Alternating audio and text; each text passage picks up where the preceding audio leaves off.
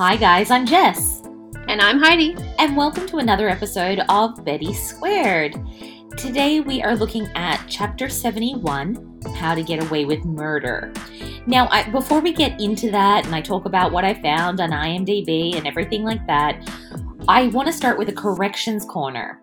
So, I use this really great app on my phone called TV Time. You basically program um, all the TV shows that you watch into your phone, and it tells you, you know, how many episodes are left and um, what days they're going to air, et cetera, et cetera, et cetera. For whatever reason, when I checked a couple of weeks back, it only had 14 episodes of this season, with this episode that we're about to talk about, chapter 71, as appearing to be the finale. So Heidi and I, when we've been talking in the last few episodes of Betty Squared, were under the impression that this was the finale for season four. It's actually not.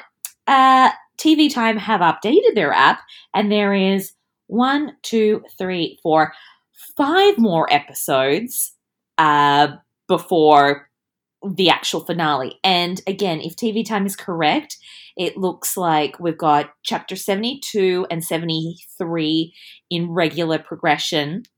Then they're taking a break for a couple of weeks and they're coming back with chapter 74, 75, and the finale being chapter uh, 76. So, my apologies if everyone was watching these episodes being like, how are they going to wrap this all up? Which is what Heidi and I have been saying for weeks now. Uh, surprise! It wasn't the finale. There's still uh, at least five episodes to go. So, my bad. I mean, that's good news because, like, I'm not gonna, I'm not gonna skirt around like the bush or whatever the phrase is. I don't even know. I can't even think of it at the moment. I didn't enjoy this episode that we're about to talk about, so I'm really glad that it's not the last and not second to last. That we've got some ways to go because, like, man, rough. Yeah, exactly. I also didn't love this episode. Um, as you guys know, if you've listened to the last few weeks, I've been in Australia. I'm now obviously back in the United States, but fighting jet lag and my schedule, I literally got off the plane at 7 p.m. on a Friday night. On Saturday morning, I was on a red eye at 5 a.m. Uh, to fly to New York uh, for work. So my schedule has been insane. And to watch this episode, I didn't get to watch it live because I was working and I was jet lagged. I had to watch it over four days. And it's funny because my very last note about this episode is I actually missed the ending of this episode and didn't even realize. So every morning when I woke up and got ready for work, I watched, you know, 20 minutes of the episode. And then I was like, oh, okay, cool, it's finished. And just went on my way. And then Heidi and I set a date to record Betty Squared. And I was like, oh, look, I'll rewatch it and write down some notes. And turns out, not only did I end the episode, like end watching the episode uh, about 20 minutes before, it actually made me think completely differently about the episode in general, having now caught the end of it. But I, I blame that negligence on uh, jet lag and me trying to get back into the swing of things after a really long vacation. Yeah, that's a tough uh, transition, and I can't imagine the jet lag from Australia. So I think you get a pass. Thank you. But it was really funny. I was watching um, this episode of Riverdale on my lunch break at work, and the part that I thought it ended at was with Betty and FP in the morgue identifying Jughead's body. And I was like, oh God, now I'm going to have to wait another week to find out what the hell's going on, blah, blah, blah, blah, blah. So when I was rewatching this episode at work on my lunch break, and I saw that the episode continued past that point, I was like, "Oh my god, this is so exciting! I get a whole new second part of of this episode of Riverdale." But unfortunately, it didn't really like it it helped form my opinion on this episode, but it didn't really make it more of a positive thing. In fact, when I went to do the second rewatch, I was like, eh, I don't really want to watch this, but okay. But I'm glad I did simply because I missed the end of the episode the first time through without even realizing. So thank you for giving me that pass. I appreciate it. You are so welcome. And I'll say right now, I did not watch this a second time because I did not want to. so I suck. No, you don't suck at all. I mean, I had a similar feeling. I initially thought I didn't want to watch it a second time because I was just so, you know, jet lagged and dealing with everything that was going on. And I was like, oh, I don't need to watch it again. I, I already got it, even though I was delirious. But because I was delirious is why I did watch it again. But yeah, it was something I, I kept getting myself really distracted. But anyway, let's just dive into it and perhaps the reasons why we feel this way uh, will will come up during our discussion. But like I always do, I did look up to see if there was a film of the same name of this episode, How to Get Away with Murder, which obviously, if you were a fan of the television series before it ended, uh, like I was, you would know it was a television series starring Viola Davis, and it was about a group of ambitious law students and their brilliant criminal defense professor who become involved in a twisted murder plot that promises to change the course of their lives. So, very much evident to this episode of Riverdale, or relevant, I should say, to this episode of Riverdale. You know, there's uh, they're not law students, but they're students, and they're very much twisted up in what is continuing to be a really confusing and frustrated storyline. Yeah, and there's even just those uh, looking at like aesthetic sort of similarities.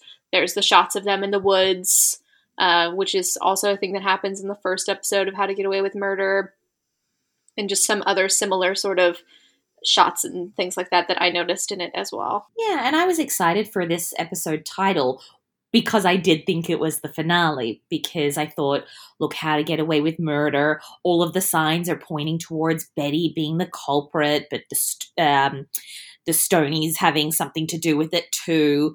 So I was like, oh, this is a great title to wrap up the end of the season because it's going to show how somebody gets away with this.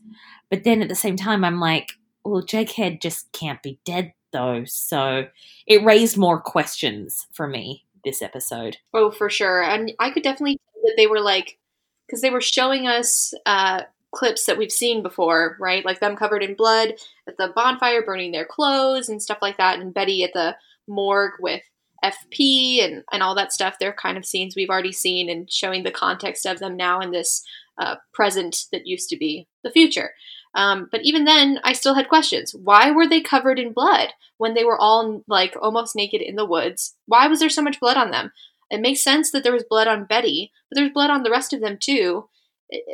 that doesn't really make sense to me. And as we delve deeper into this episode, I'll bring up some issues that happened for me too, because I had some similar things. But my first note, if we're going to look at this episode in chronological order, is Jughead's opening narration, his opening line from the narration uh, is, Well, it finally happened, the moment we have all been waiting for. I love that because we have been. You and I are like, what the fuck is going on? What the fuck is going on? And finally, we get some resolution that you know we've we've caught up in time so we're now at this point where Betty has this rock and they're all in their underwear, you know, burning their clothes, etc., etc., etc. But yeah, so many questions and so much frustration. Yeah, definitely. The why were they covered in blood is my first question and is my first note uh, of this episode too. So I've I've got everything in chronological order as well, but yeah, I, I don't know. It, it it's interesting because we are finally here. It's just like you said, like we've been waiting for this moment and we're finally here, but none of this episode felt gratifying to me. So I, we're gonna have to see how it goes. I'm wondering if maybe this episode will feel better when everything kind of comes to light. But as it is right now, I was I was more frustrated than anything. Well, for me, I keep going. Yeah, but when are they to show Jughead's alive? Yeah, but when are they to show that he's not really dead? Okay, but where did they put his body? So if we look at like the facts of this episode or the facts of this story, Betty has been found holding this rock in her hand and Jughead is is dead in front of her. They burn all their clothes, they burn his beanie. But where did they put him? Well, we we at least see where they put him at the end. Maybe that was the place they originally put him, or they put him there at the end to be found by FP. But the issue with that as well is like that goes against. I think one of the reasons this episode frustrated me is because everything Betty's doing feels out of character for Betty. Other than sleuthing, none of it works. She wouldn't. I just don't think. I just don't think the things that they did make sense for Betty. I don't think that the things that were done in this episode make sense for her. She's too. She's smarter than this, and it's just frustrating. Like I understand maybe if she's in shock or whatever, but like even the moment where she's talking about she's talking. I think it's to the to the other two, to uh, Archie Veronica, and she talks about how instead of like trying to put his brains back in his head, she picked up the rock or she did something else. And I was like, what a way to talk about Jughead. Like, I don't, that, her using that language, that's awful. Like, I can't imagine her saying that. It doesn't make sense to me. Uh, this episode.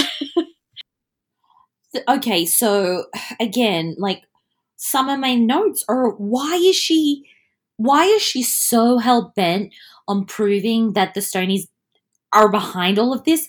But also, her boyfriend is dead. She's not even. no one seems to be upset. Um, Archie doesn't seem to be upset. Veronica doesn't seem to be upset. But Betty, even FP, when, you know, he and Alice confront Betty and they're like, you know, we know you've got his phone. Where is that? Where is he? Where is my son? You know, that was meant to be FP, just in case you didn't get that. But why is no one upset? He's dead, and they're acting like they're just waiting for the other shoe to drop, you know?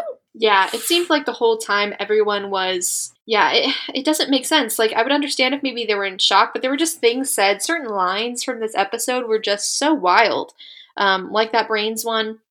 The only time where it seemed like anyone was genuinely as upset as maybe they should be was when they were in the morgue and when they reveal that it's Jughead underneath the the sheet. Um, and Betty and FP seem uh, really upset, but yeah, nobody had the and of course you know like like we say a lot of the times and like uh, i know they stress this in like my favorite murder and stuff like that too you can't guess how someone's going to mourn you can't we can't say that this is the wrong way to do this but it just knowing the characters like we do doesn't feel genuine. And yeah her betty really obsessing over making sure that they that they prove that it's the other people would work in another situation if the beginning of this whole situation wasn't handled so poorly with them finding the body and and things like that. Like i don't know.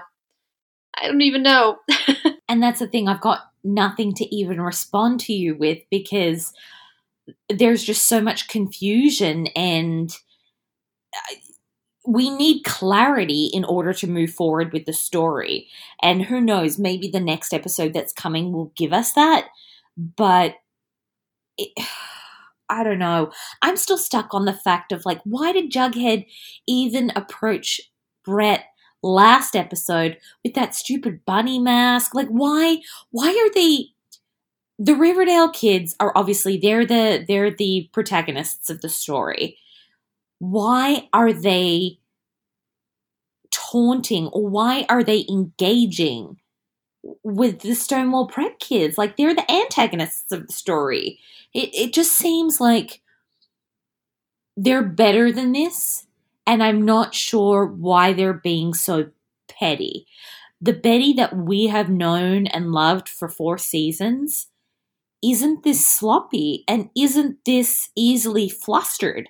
And these Stonewall kids, I, I don't know why them in particular get under her skin. Yeah, yeah, I'm not sure either. I mean, I, I understand to an extent why she wants because they did do it. We we can all safely assume that this whole thing has been because of the Stonewall kids that that they are the ones who, if Jughead is murdered, did it. Um, because that's kind of all we can assume right now because we don't want to believe that it's Betty. I can't believe that it's Betty. Um, and if someone did murder Jughead, it's them.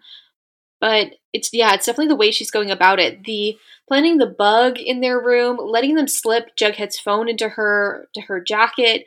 That just all seemed like a rookie mistake and our girl's technically a rookie but she's also not. She she's taken down a cult so i think she can do almost anything. Um, and sure maybe we could blame it on the fact that she's in mourning and she's in shock but i don't know. Also yeah knowing as we do uh, or at least as we assume that jughead is not dead um, because i don't believe that he's dead this is also all so much harder to to take in because I'm like, but he's not dead, you know? And I think that's the whole thing with me too. I'm like, he's not dead. Like, why are we wasting time with this? When are we going to see that he's still alive? But I, uh, I just, I don't even know. I don't even know what to say. It's just like, I need to know what is the end game? And, you know, why why does Betty care so much? But also, I'm sorry, I don't know about you, but when I have my when I have my cell phone or a cell phone in my pocket or even the pocket of my jacket, you immediately feel the weight of that. I don't know about you guys. I've got one of those really like big phones. Um, not that I'm plugging Apple or anything like that, but I've got the the you know the Plus or the Max, the the big screen one, and it's a heavy phone. I mean, not heavy in the sense of like what phones used to be when they first started coming out, but I know when what pocket this phone is in without having to feel because you feel the weight. So her letting um what what's that chick's name? Joan. Joan. I was like Janet, Janice letting Joan th- put put that phone in her pocket, Betty would have felt that. I, I'm finding it a little hard to believe what the show is presenting at the moment. I feel like they're not giving her enough credit. She's far more switched on than that. Yeah, I mean, yeah, there's that, and then there's also just like the time that it takes from getting to Riverdale to uh, Stonewall Prep and then back again, that is, you know, a strange amount of time that has changed from being very far to much closer and back and forth again. But I would assume in that time, especially it being like winter time, she would probably put her hands in her pockets. I don't know about anybody else, but when I lived in a place where it was really wintry, I would have my hands in my pockets when I was going to and from places. So it, it I agree. It makes no sense that she didn't know that that phone was there. Makes so, no sense that she didn't feel it either from the weight of the phone or from putting her hands in her pockets and literally feeling it. Uh, I don't know. And what did you think of the plan of them to burn their clothes and to go home naked uh, or, you know, un- undressed with no clothes on? I thought that was the stupidest plan I've ever heard. Even if they're getting home super late, there's you come home with no clothes on? That's so suspicious. so suspicious. Okay, so I think it was Alice makes a comment where she's like, It's nearly 3 a.m. in the morning. Where have you been? How dare you keep me up and worried? Okay, so I know from personal experience, I had a very strict upbringing. My um, my mom especially was um, the overseer of you know how I spent my my my spare time she would never like meet me at the door if I was coming in late. But she would confess to me the next day. She's like, I'm awake all night because I want to make sure you're okay, which as a parent, of course you do. You know, my mom was probably a little bit extreme about that, but I'm sure other people can relate as well. But she never would have greeted me at the door to be like, oh my gosh, it's nearly 3 a.m. The next day she would have been like, how you feeling? You got in at 3 a.m. So in a situation like what our group, our foursome, well, no, our threesome, I guess, uh, were put in, if I was in that situation, I think I would have done the same because I would have been like, my parents or my mom is going to be asleep. So when I get home, I'll just be able to go upstairs quickly and change. No one will know the wiser. So I was kind of surprised that every single parent was awake. Well, I mean, I mean, no, Her- Hermosa or however you say her name isn't a parent, but she's the only one out of that situation that I'd be like, okay, maybe she'd be awake. But I feel like Mary, why is she suddenly freaking out that Archie's coming home late? You know, he works at the the the um the boxing place. He, you know, sometimes he stays there for a period of time. He was sleeping there. Why all of a sudden is she panicking that he got in so late? You know, I I don't know. I it's not the the greatest thing and I, I still can't believe that they didn't even work out their story just in case they were caught. But I think there would have been more questions had they turned up at home drenched in blood. But again, the blood, like the blood from his head, oh no, granted that's got some of the the thinner blood vessels, so maybe he did bleed that much that they all got absolutely covered, but well, I I don't know, Heidi. I'm so frustrated. Yeah, it's not good. It's not good all around. And like I mean, I I had a similar experience. My mom wasn't like on top of me about I'm the you know, I'm the youngest of 3, so I was definitely the most uh relaxed uh when it came to like curfews and stuff like that and I was a good kid, so they trusted me. Um and like but I do remember just as a funny uh since this episode's such a fucking mess. Um, here's a funny story. There was one time where I didn't even get home super late. I probably got home at like 12, 12.30, like not 3 a.m. by any means, which was like a normal time for me to get home sometimes on the weekends. And just because me and my friends hung out late, we didn't do literally anything bad. Goody two shoes, uh, me and my friends back in the day. But like, I got home at like a totally normal time. My mom didn't like sit up in a chair and wait for me, but she would have a hard time like sleeping, and she would tell me that. Um, and she would listen for when the garage opened up or when I came in through the door. And uh, usually I came in through the garage and she could hear that pretty loudly, and then she felt comfortable to fall asleep. But this one time I came home a little earlier than usual, and I just went through the front door and I went to bed. Um, because I just didn't want to go through the garage for whatever reason. And I went to bed, and the next morning I wake up and there's a million calls on my phone from my mom, which I didn't hear because I must have like turned it off or turned on Do Not Disturb or something like that. And a voicemail from my mom telling me that she's afraid that I'm dead in a ditch and all that stuff. And it was just so ridiculous. And when I saw my mom in the morning, I was like, Mom, I was in bed by like 12:30. I was home. And she's like, I didn't hear you come in. I was like, why didn't you just check my room? like, you crazy person. She freaked out for nothing when I was fine and asleep in my bed. It was ridiculous. That's hilarious. Also, I love the fact that your mom left a voicemail going, Oh my God, are you dead in a ditch? Because if you were, you ain't ever gonna hear that that message. I think it was her trying to guilt me, like if I was still out, like why are you making me freak out? Why haven't you let me know you're coming home late or come home? And I think it was her trying to guilt me, but like, yeah, if I was dead, then I'm dead, mom. Like, and you're the only one who's to feel bad about leaving that message. Fair enough. But I don't know. So, what do you think then you would have done if you were in the situation that Betty, Archie, and Veronica were in? I mean, yeah, them not having a story like together to make an excuse was a bad move. that was just so bad. Uh, yeah, you want to think right that you would be a little, little not smarter because they're not dumb, but like a little more on it. Uh, especially us being both, you know, true crime fans and stuff. You would think maybe, and Betty as well. That girl's a murderino, and I'm disappointed in her. But yeah, it just was full of mistakes. This episode is just disappointing. And that makes me think that something bigger is coming.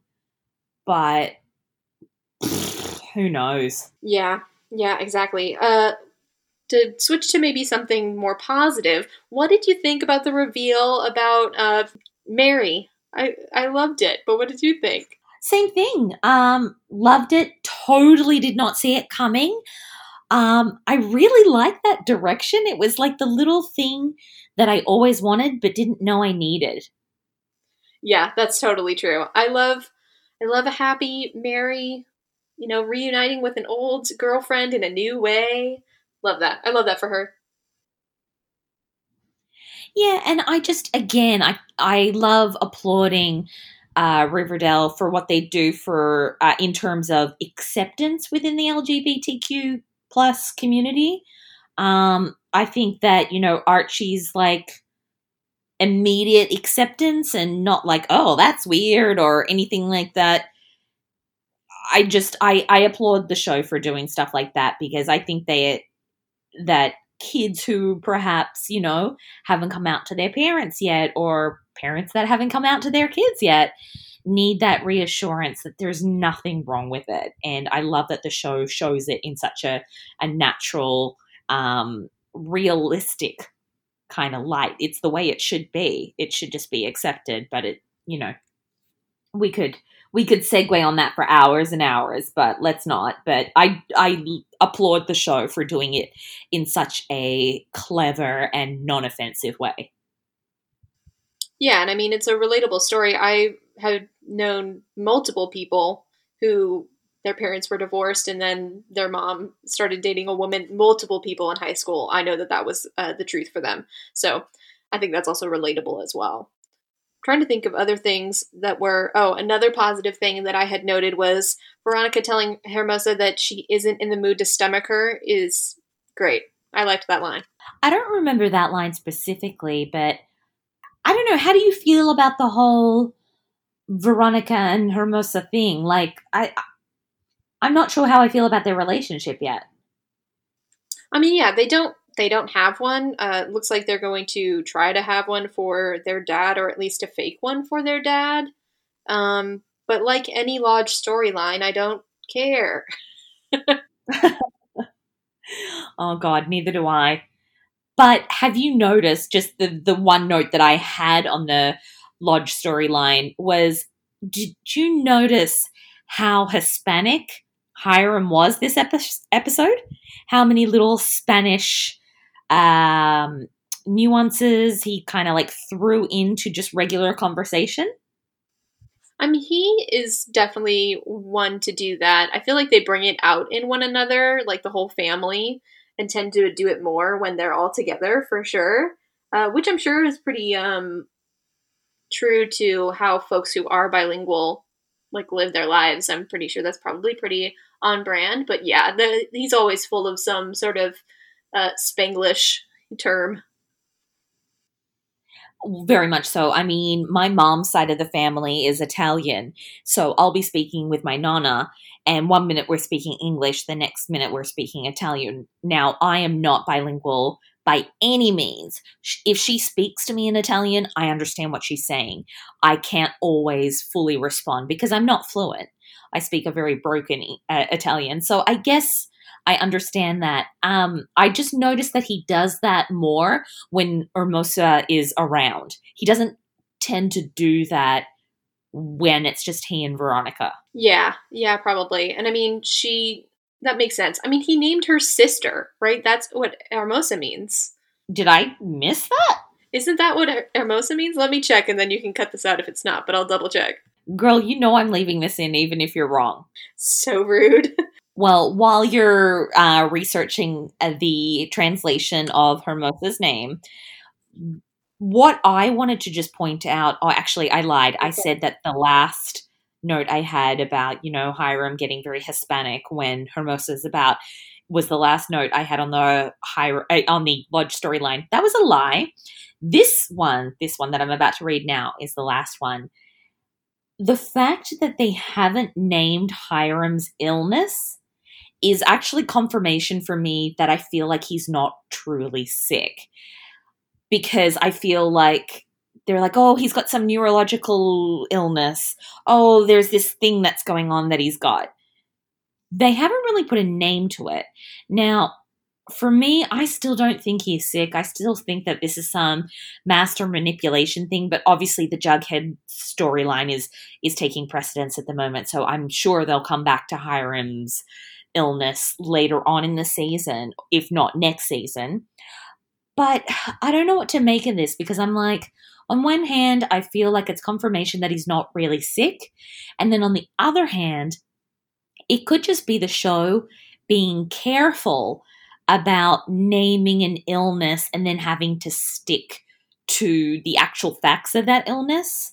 You know, I'm, I'm wondering whether they call it like Bupa loopy disease. I don't know. That was the first thing that came into my head.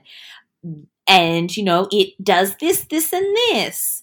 Whereas if they really name it, they can't stay, like, they'll get called out like what we do when we're like, mm, but that's not really how it works. So I feel like it's confirmation that he's not really sick, but then at the same time, I'm like, is the show just being careful? Yeah, I could see both of those. Uh, I agree that I'm still on the fence about him really being sick. Um, and it totally makes sense to me that they don't want to like name exactly what is wrong with him because maybe they don't want to, uh, yeah, they don't want to represent it poorly or feel inclined to stay true to what that disease is usually like. Um, there's a lot of there's a lot of uh, things that it could be. Um, also, I found I found it. Um, so sister is Hermana. Um, so that's actually the word for sister. It's similar though, so it wasn't so off. But I looked up Hermosa, and Hermosa means beautiful woman. So rude that he named her that and then named Veronica Veronica. Yeah. Yeah, that is kind of rude. okay. Well, interesting. I didn't even. How did you come to the conclusion that it could be translated into something? Uh, Hermosa? Yeah. Uh, I had seen somewhere someone else talked about it. Someone I can't remember. I think it's probably on Twitter. Someone said something about like, "Oh, so original." Her name's sister. So we'll blame them for me getting that wrong. But it's pretty close. Um, I'm looking up Veronica now. Ooh, I like one of these meanings. One is like a plant. so there's that an herbaceous plant of north temperament regions, typically with upright stems uh, pointed leaves and spikes of blue or purple flowers, or the other meaning for Veronica could be a cloth supposedly impressed with an image of Jesus' face. So that's interesting. A cloth with Jesus' face, like like that shroud of oh god, now I'm a bad Christian. The shroud of something or other. Let's call it the shroud of Jesus, and I've probably just offended everybody in our audience. But that you know what I'm talking about, that shroud. Uh, no, I wasn't really raised uh, in a religion at all, but I'll take your word for it. Okay, so you move on to your next note because it's my turn to Google something. I'm going to find out what this is called. Okay, sounds good. Um, let me see. My I am literally Googling Jesus shroud. Nice. Uh, my next note is uh, it doesn't really make sense that anyone else other than Hiram needs to sign off on his will. Like, Veronica doesn't need to be there to decide that she agrees with what her father is going to give her when he dies. That doesn't really make sense.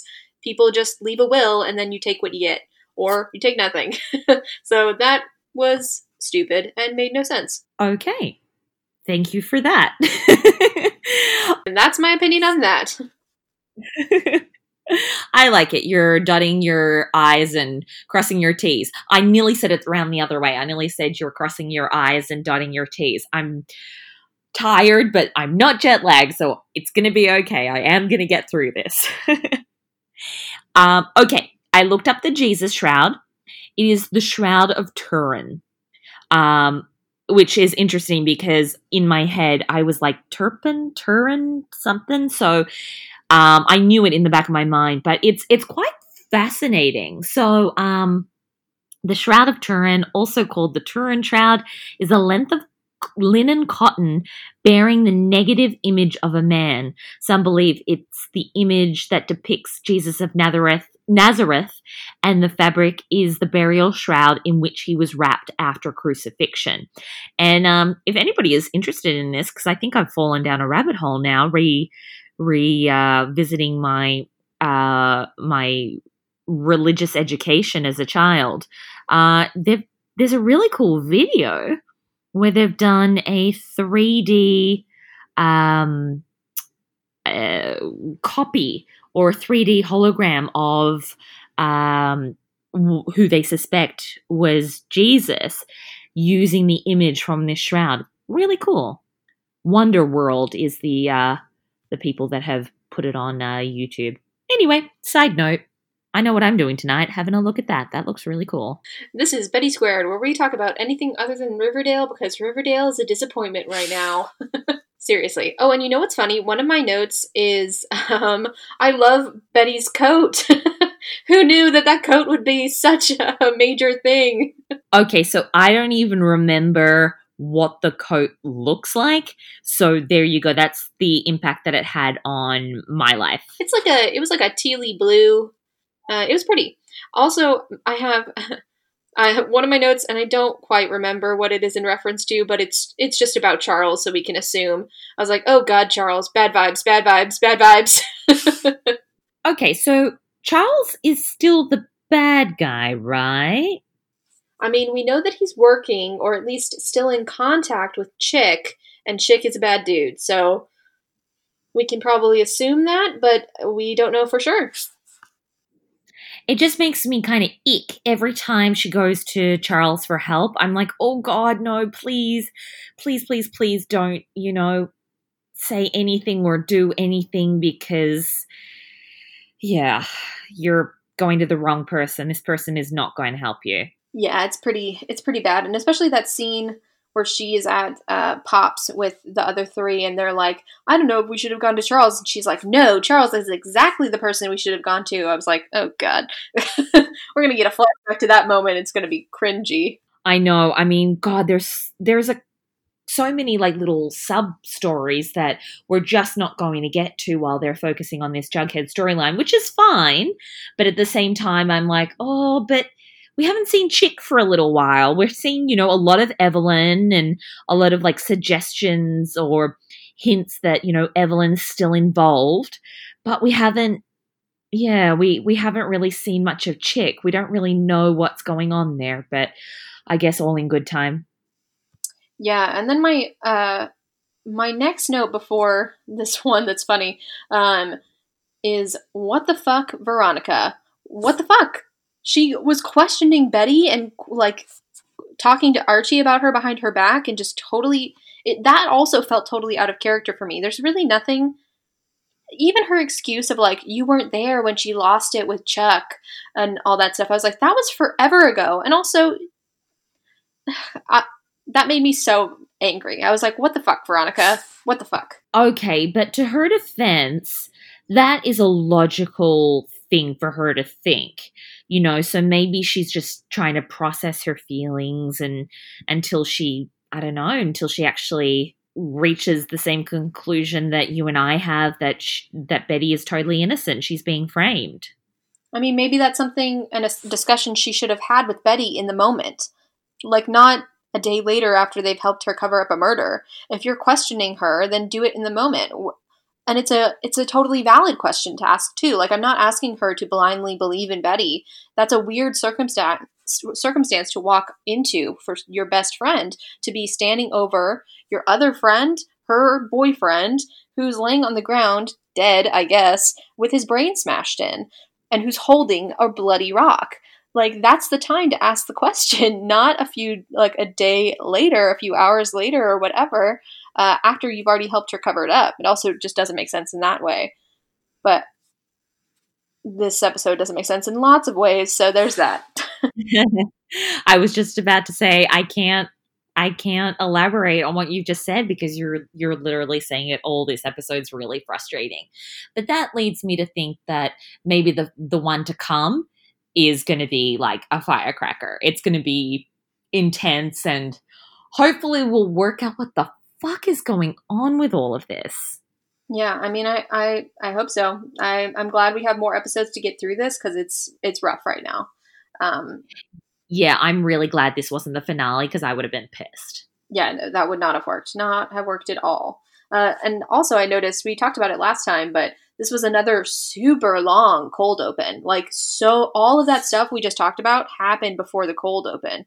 Like everything with my notes are in order, and like that stuff with Mary happened. Like all of that stuff happened before that cold open. It was long. I don't even think I realized that. I well and truly don't think I did. Yeah, I have my cold open note after that scene where Veronica questions Betty, and uh, not to her face, but to with Archie, and Betty going back and bugging Stonewall happens before that. Uh, them all talking to all of their parents happened before that. The uh, scene where Mary comes out and talks about who she's dating, the will scene, all of that stuff happens before the cold open. Oh, there you go. I didn't realize. and looking at my notes now, I actually have more notes before my cold open note than I do for the rest of the episode. So there's that too. Wow, there you go, indeed. Okay, well, for whatever reason, I totally missed that. Oh, also, I'm sorry, I, I mixed it up. Uh, Mary coming out is not before the uh, title card, it's just after it. Uh, so right, I was going to say that I know came much later on in the episode, so okay. But all that other stuff, yes. Uh, my next note is uh, Evelyn, Evelyn looks too good to be in jail for as long as she has been. well, we all know that uh, you're able to get your eyebrows done, and they have makeup in jail that you can wear, and a curling iron to make sure your hair looks pretty. Yeah, I mean that's what all that's what all jails are like. I would have liked to see maybe some like Sharpie eyeliner on her, get really like orange is the new black on us. Oh my god. I was about to say, can you imagine what Evelyn would look like with a black sharpie for eyebrows? I mean, she'd end up looking like Groucho Marx, I'm sure. I mean, that'd be great. That'd be pretty. you know what? I think you and I need to go on Riverdale as guest directors, but we'd also need to write the episode because it would need to be as batty as this season is making you and I. Yeah, we could really make a really intense episode and it would be really crazy. I could definitely see that. Oh, God. I want this to happen. Let's put this out to the universe. I mean, okay. we can try. Uh, what's your next note? Well, mine is actually about how far technology has come. I mean, gosh, you think about all the cell phones and things that are stolen from people. And, you know, if you've got an iPhone, you can use the Find My iPhone app and things like that. But God, in the town of Riverdale, they must have some fancy technology because to be able to track someone's cell phone to the pocket of a jacket blows my mind. Like, wow. Well, I mean, I assumed that they didn't, that it's not like that, that it's just like, it's in the house. Where is it? How could it be in the house?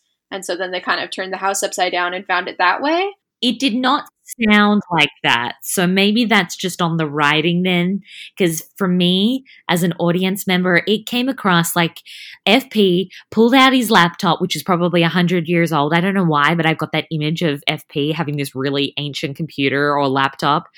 And he's like, find Jughead's phone. And you know, he's using his pointer fingers to type and not the rest of his fingers because he's old.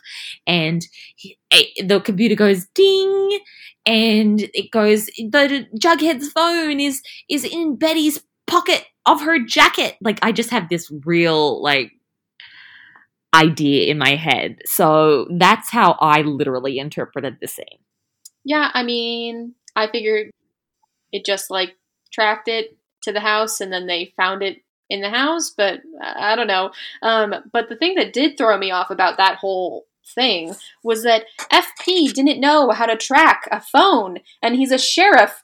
He's the sheriff of Riverdale, and he had to be told by his like 13 year old daughter how to track a phone. What?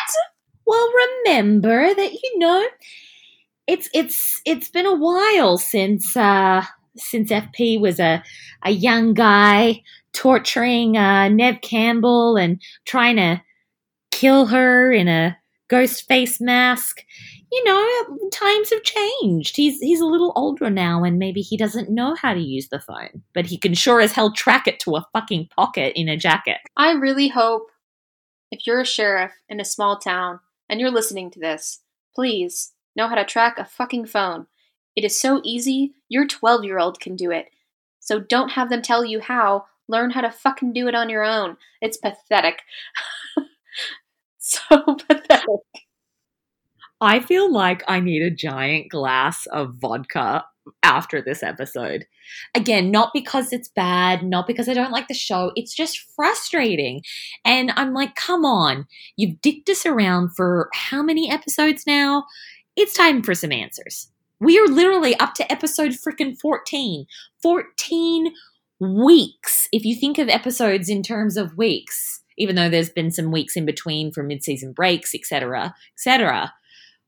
They have dicked us around for 14 weeks, and we still don't even know if A, Hiram is still sick, if Jughead is really dead, what the fuck Charles and Chic are doing. And I'm sorry not to forget my pet hate what the fuck happened to those videos that mysteriously turned up on people's doorsteps for two episodes and then disappeared off the face of the earth? Yeah, I mean, you're always much kinder than I am. Oh, I don't think I'm being kind at all. I think I'm being a bit of an asshole. oh, well, I was just going to say that I don't think this episode was good. so there's that. um, but yeah, man, it's rough. Uh, I will say my next note is uh, I want, I really want to like Charles. Like, I wish that they didn't give us that Chic reveal because I would be way more down to trust him, and that would be way more interesting to me as a viewer if this betrayal kind of came out of nowhere. They don't really know. I feel like they don't really know how to show us the right amount as a viewer. Like, we definitely should know more than the characters in general about things and it would be cool to just see him maybe be a little like knowing that something's kind of off but still allowing us that room to enjoy him. I want to like him. I want for betty to have a big brother that takes care of her. That's so cool to me. I really like that idea. And even though it's kind of gross that it's a brother that she and Jughead share. I think that's still a really interesting relationship, regardless. And I wish I could just like Charles and not know that he's secretly in on some sort of plot that they're not giving us any clues to and totally putting on the back burner, just like all the other fucking storylines that you just talked about.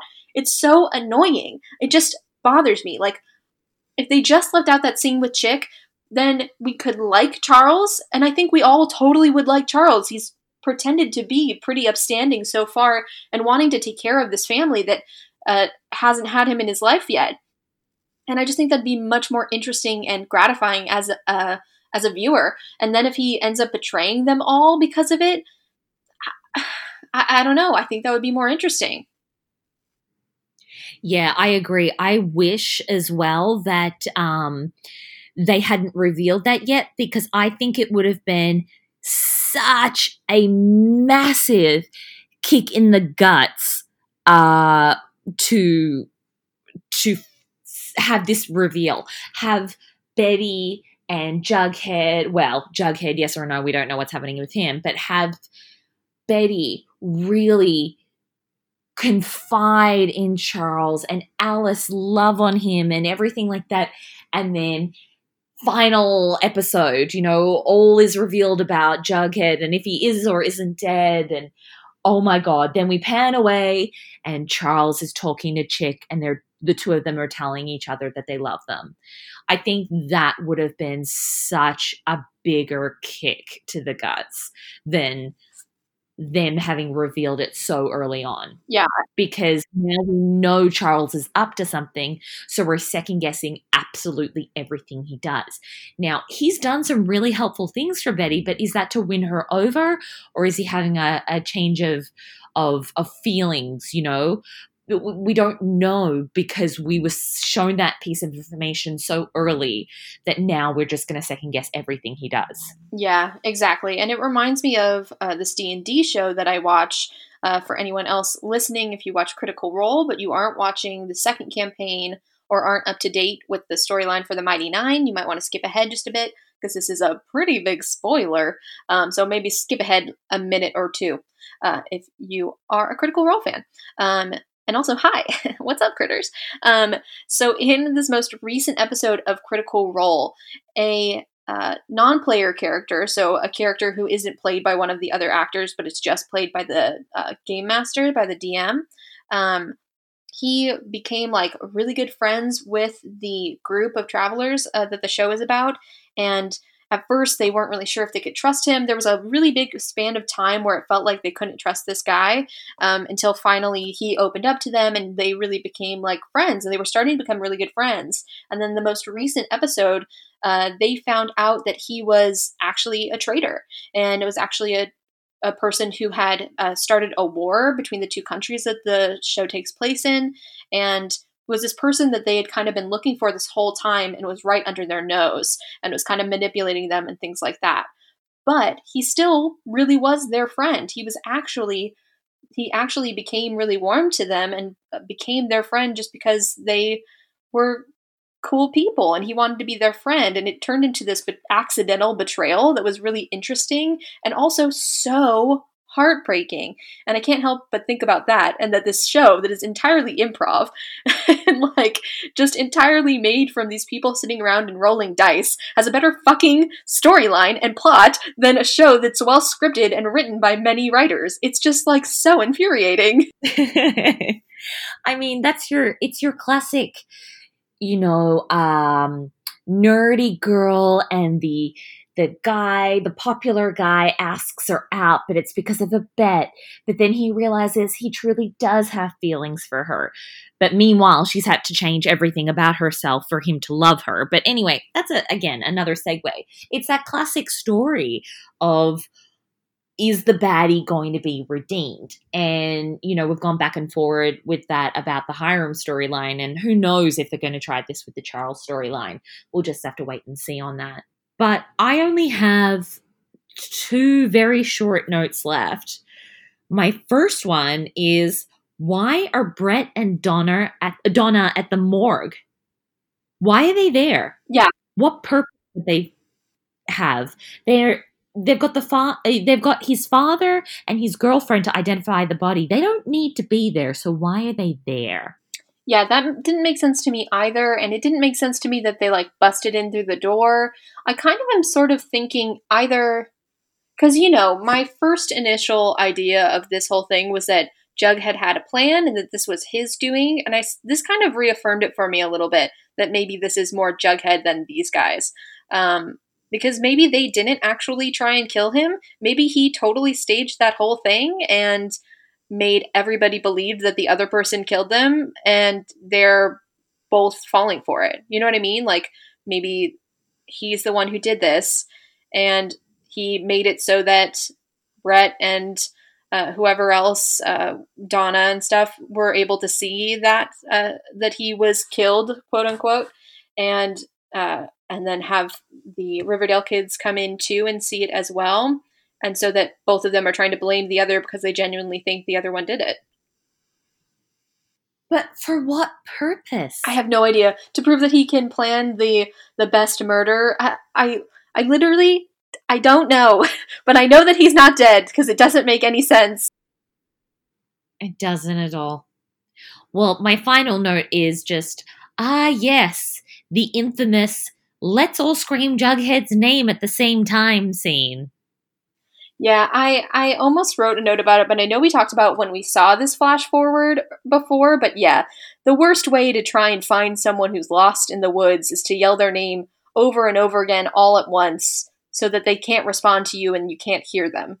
That's like just the first thing I ever learned in Criminal Minds. that you don't do that. You yell and then you give them a moment to respond and then you yell again. Lord have mercy. Uh, my last two notes, very simple. Uh, Betty's jacket in the morgue scene is so cute. I love that little bomber jacket. And then at the end, she wore Jughead's jacket and then said, "The man I love," and it was very cute.